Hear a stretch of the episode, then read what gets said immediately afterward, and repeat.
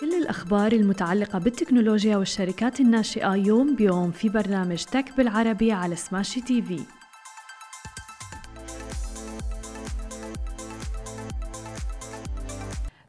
الخير وأهلا وسهلا فيكم ببرنامجكم تك بالعربي. معكم أنا هالة بسام ومعنا بخلف الكواليس علي.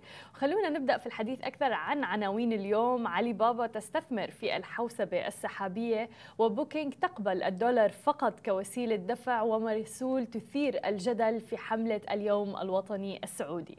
وبداية خلينا نحكي عن شركة علي بابا. قالت الآن شركة علي بابا الصينية إنها رح تستثمر مليار دولار على مدى السنوات السنوات المالية الثلاث المقبلة لدعم عملائها في مجال الحوسبة السحابية. إذ يتطلع عملاق التجارة الإلكترونية الصيني إلى عودة النمو بعد تباطؤ كان تاريخي.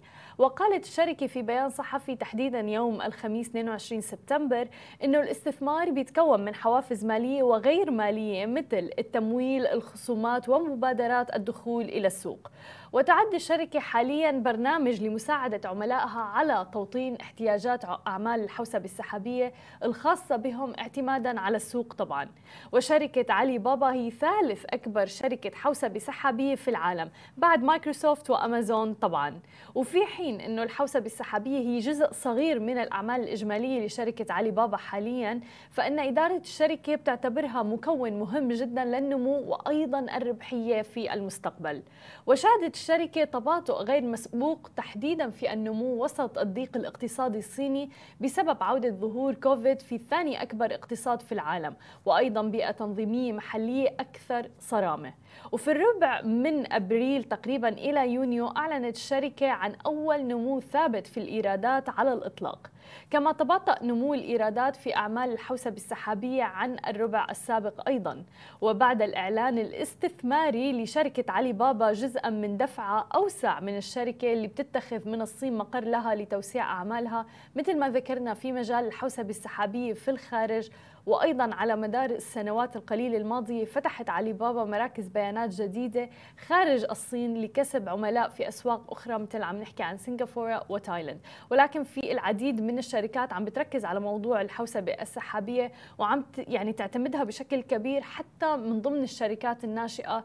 آه، كل البيانات يعني بيكون بيتم حفظها على آه، ال cloud ومن ضمنها مثل ما ذكرنا بيجي بالمرتبة الأولى عندنا مايكروسوفت وأمازون وتليها علي بابا. Bob أما إذا بدنا ننتقل إلى ثاني خبر معنا لليوم ونحكي تحديدا عن منصة Booking.com تداول مستخدمو موقع التواصل الاجتماعي فيسبوك أنباء عن موقع Booking الخاص بحجوزات السفر والسياحة. بتكشف إنه رح يتم وقف التعامل والحجز بالجنيه المصري والتعامل رح يكون بالدولار فقط سواء كان من داخل أو خارج مصر. ومن جهته قال مجدي صادق عضو غرفة شركات السياحة أنه الحجز دائما في موقع Booking رح يكون بالدولار. وعند أي حجز فنادق للعملاء المصريين رح يتم تحويل العملة المصرية أوتوماتيكيا إلى الدولار من خلال البنك وبعدها يتم الحجز للعميل. ولكن قرار Booking الآن باستخدام الدولار فقط في المعاملات فهو قرار استعدادي للتعويم الثاني للجنيه المصري. وأضاف عضو آه، غرفة شراكة شركات السياحة إنه معادلة Booking دائما بالدولار حتى إذا تم الدفع بالجنيه المصري. مثل ما ذكرنا رح يتم تحويلها مباشرة بالدولار واوتوماتيكيا. مشيرا أيضا إلى انه التعامل بالدولار بسبب فرق الجنيه المصري حتى استقراره أيضا. حيث أن موقع مثل بوكينج وغيرها بتأخذ أموال مصر ولا تردها الأمر اللي بشكل خطر على الاقتصاد القومي للبلاد.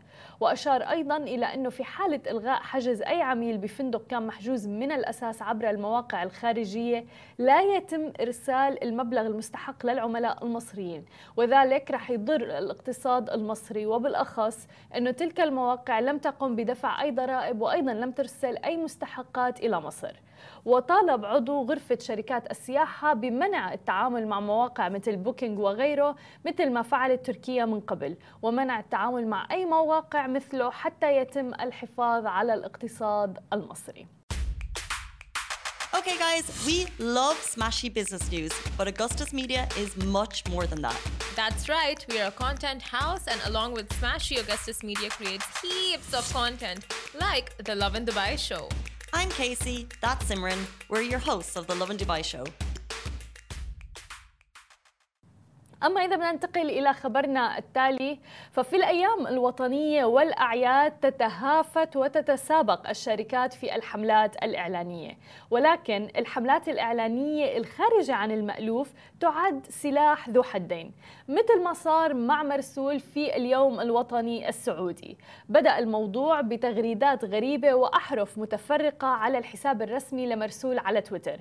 والناس استغربت وفكرت أنه هذا كود خصم أو حدا مهكر الحساب ولكن كانت تمهيد لحملة اليوم الوطني والفيديو اللي تم إطلاقه بيشرح كل شيء. خلونا نشوف الفيديو سوا.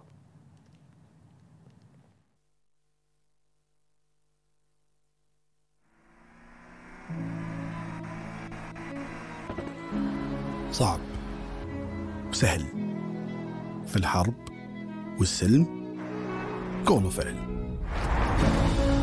بين الألم والأمل ما يفقد نفسه ولا يشتغل نفسه. يشتغل الشيء أكبر منه. ما يرد أحد جنب كل أحد.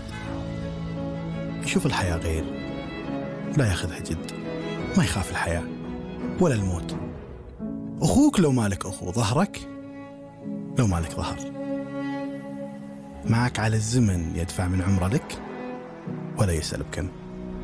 ولاءه عالي فوق ما تتوقع. عنده عهد للوطن والملك والولي العهد. كل الدول والمدن تعرفه. اسأل قطر اسأل مصر اسأل دبي. انشق الناس على تويتر ما بين مبهورين بالإبداع في الحملة وما بين ناس كانوا ضد الحملة لدرجة إنه في ناس غردوا إنه بيحذفوا التطبيق. ولكن الأهم من هذا كله إنه مرسول لم يطلقوا الحملة فحسب بل كانوا عم بيردوا على التغريدات بنوع من الطرافة. وللي ما بيعرف مرسول هو من أحد أكبر تطبيقات التوصيل ومقره المملكة العربية السعودية. وبيتيح التطبيق للعملاء الاختيار من بين مجموعة من مندوبين التوصيل حسب السعر اللي بيحدده المندوبين أنفسهم. ثم يمكن للعملاء التواصل معهم عبر المحادثات النصية وأنه يطلبوا منهم شراء وتوصيل أي شيء من المتاجر أو المطاعم أو حتى الصيدليات المختلفة أو حتى توصيل أي أغراض من مكان لآخر وتتبع طبعا عملية التوصيل إلكترونياً. أما إذا بدنا ننتقل إلى آخر خبر معنا لليوم فأعلنت الآن شركة زيل باي الناشئة في مجال التكنولوجيا ومقرها القاهرة عن إطلاق تطبيق دارز آيس كريم. والهدف من التطبيق هو تخصيص المكافآت وتجارب الدفع السلسة للعملاء باستخدام بيانات وتحليلات عالمية المستوى لزيادة ولاء العملاء بالإضافة أيضا إلى زيادة ولاء العلامة التجارية وإيرادات آيس كريم دارا. تخطط دارز آيس كريم لبناء بيانات العملاء وأيضا رؤاهم لفهم سلوكهم وعادات الشراء. وهي طريقة لجذب عملاء جدد والحفاظ على العملاء المخلصين أيضا مع الاستمرار في تقديم تجربة عملاء رائعة. بيأتي برنامج الولاء المستند إلى التطبيق والمدعوم من زيل باي مع ثلاث ميزات رئيسية. أولا مدفوعات رمز الاستجابة السريعة والتسليم والاستلام. تأسست زيل باي في 2019 تحديدا وهي شركة ناشئة مبتكرة مقرها القاهرة. مدعومة من قبل مستثمرين استراتيجيين عالميين لتمكين العلامات التجارية من خلال الجيل التالي من المدفوعات والولاء والرؤى المدعومة بالذكاء الاصطناعي أيضا. وبيوفروا للتجار بيانات وتحليلات وأدوات عالمية المستوى للتنبؤ بسلوك المستهلك باستخدام الذكاء الاصطناعي مثل ما ذكرنا لتمكين التجار من إطلاق الإمكانات الكاملة للعملاء في تجربة المستخدم الأكثر ملائمة. بتساعد هذه الميزات في تمكين دارز آيس كريم من تحقيق أهدافها الرئيسية اللي بتتمثل في إعطاء تجربة سعيدة لعملائها من خارج هذا العالم أثناء التواصل مع المنتجات والمتاجر والأشخاص أيضاً. ومع تطبيق الولاء يمكن للمستخدمين الحصول على مكافآت بسلاسة مع كل عملية شراء بيجروها سواء كان عبر التطبيق أو حتى في المتجر. هذه كانت كل أخبارنا الصباحية لليوم. ما تنسوا تتابعونا على كل مواقع التواصل الاجتماعي الخاصة بسماشي تي في. تسمعوا البودكاست تبعنا وتنزلوا ال application. نهاركم سعيد جميعاً. مثل ما وعدناكم أخبار جديدة ومقابلات مع رواد أعمال يوميا في برنامج تك بالعربي على سماشي تي في. حملوا التطبيق الآن.